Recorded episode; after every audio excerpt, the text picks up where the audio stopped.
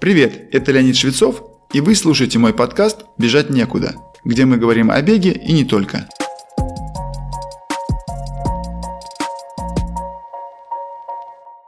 Тема питания в беговом спорте довольно обширна. Она имеет вариации в зависимости от целей. Самые частые – это сбросить вес и набрать мышечную массу. Но есть один вопрос, который почти всегда встает перед каждым бегуном. Что лучше всего съесть перед беговой тренировкой и за сколько до ее начала? Как вы наверняка догадываетесь, на этот счет нет единого мнения. Даже так, для каждого бегуна ответы на эти вопросы отличаются. Сегодня я расскажу, как их найти, то есть как определить, что является наиболее оптимальным конкретно для вас. Наиболее часто встречающееся рекомендуемое время за 2 часа до выхода на пробежку. А что делать, если вы обедаете в час дня, а возможность выйти на тренировку у вас появляется только в 7 вечера? Дело все в том, что бегать голодным не только неприятно, но и зачастую не полезно. Особенно если у вас, например, повышенная кислотность желудочного сока или дискинезия желчных протоков. Самое лучшее решение – подобрать вариант, который подходит лично вам. Сделать это лучше через несколько шагов или этапов. Первый этап – определение времени, за сколько до тренировки вам комфортно перекусить. Это наиболее важный момент. Например, я могу съесть бутерброд с сыром и выбегать через 15-20 минут, и при этом не буду испытывать дискомфорт. А мой друг Сергей, бегавший 5 километров за 13.47 и полумарафон за 1 час 4 минуты, никогда не ел меньше, чем за 3 часа до тренировки. Начните с эксперимента. Съешьте средних размеров порцию любимой закуски за полтора часа до тренировки.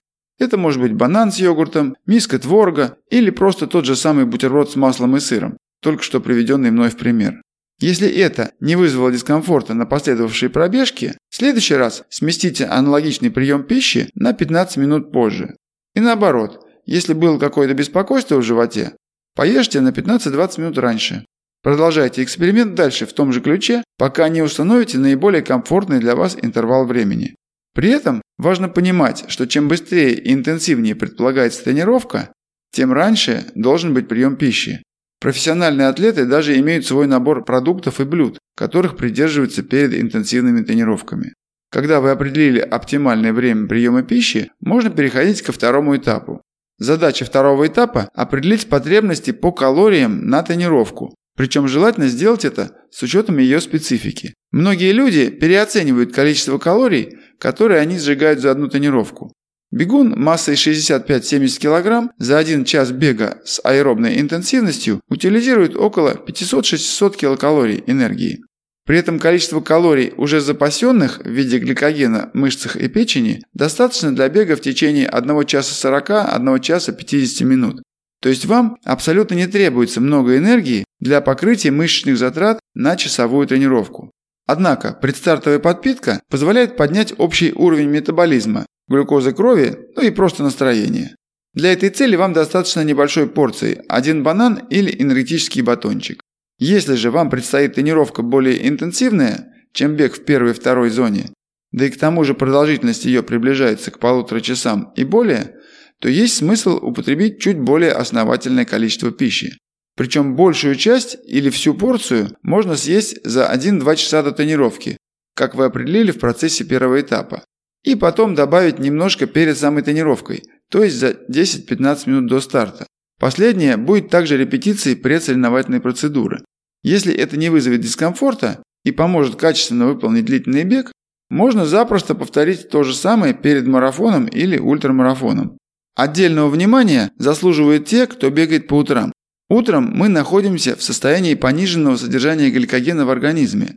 Все потому, что это имеет место через 7-9 или даже больше часов после ужина, то есть последнего приема пищи. К тому же наш обмен веществ находится на минимальном уровне.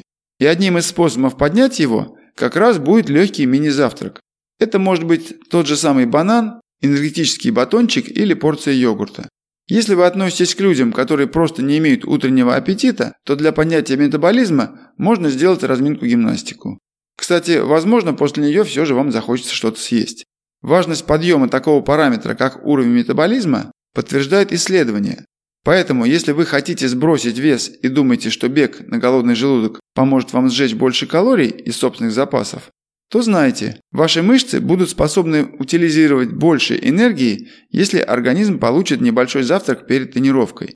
Если же это будет зимой, когда на улице морозно, начиная бег натощак, вы будете больше мерзнуть в самом начале бега, чем если съедите пару печенек или тост с джемом и потом выйдете на пробежку.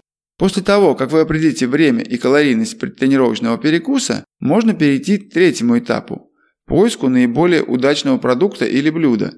То есть вам надо найти то, что ваш желудок принимает наилучшим образом. Можно уверенно утверждать, что вам точно не нужны продукты с высоким содержанием жира и пищевых волокон. Они надолго задерживаются в желудке и с высокой степенью вероятности вызовут бурчание в животе. Я несколько раз упоминал бананы, но кому-то они совершенно не подходят.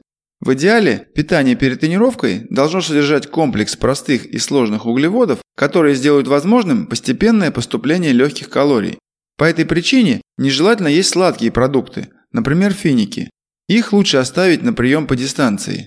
Существуют специально разработанные энергетические батончики.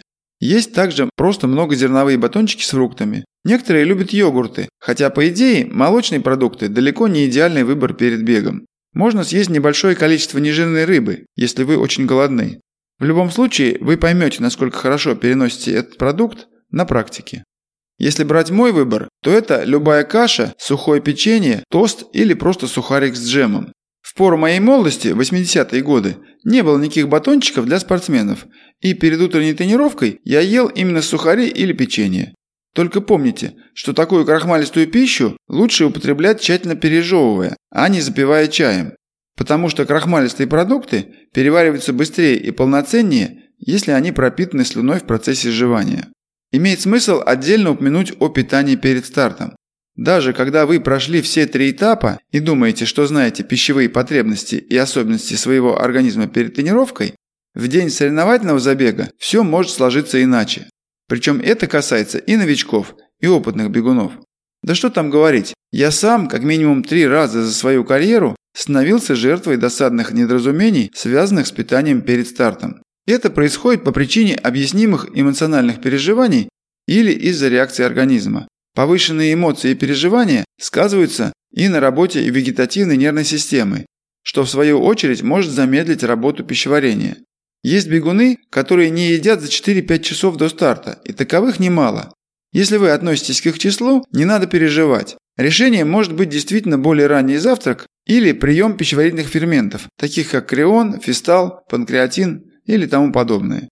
Если вы боитесь или имеете негативный опыт с позывами в туалет прямо во время забега, как это было со мной, есть одно средство неотложной помощи. Называется оно имодиум или лапирамид. Хочу подчеркнуть, что это именно неотложная помощь, когда вам уже захотелось в туалет и вы понимаете, что дальше нужно только терпеть.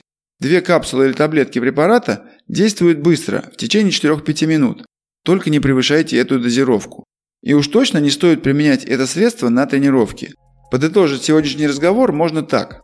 В силу большого разнообразия индивидуальных особенностей организмов каждого из нас, Наилучшим способом определить время, количество и состав предтренировочного приема пищи является эксперимент. Подойдите к этому ответственно, и ваша тренировочная практика станет приятным занятием. Конечно, возможны эпизодические отклонения от привычных процессов, но они будут только дополнять ваш опыт, который вы будете учитывать в дальнейшем. С вами был Леонид Швецов и подкаст «Бежать некуда».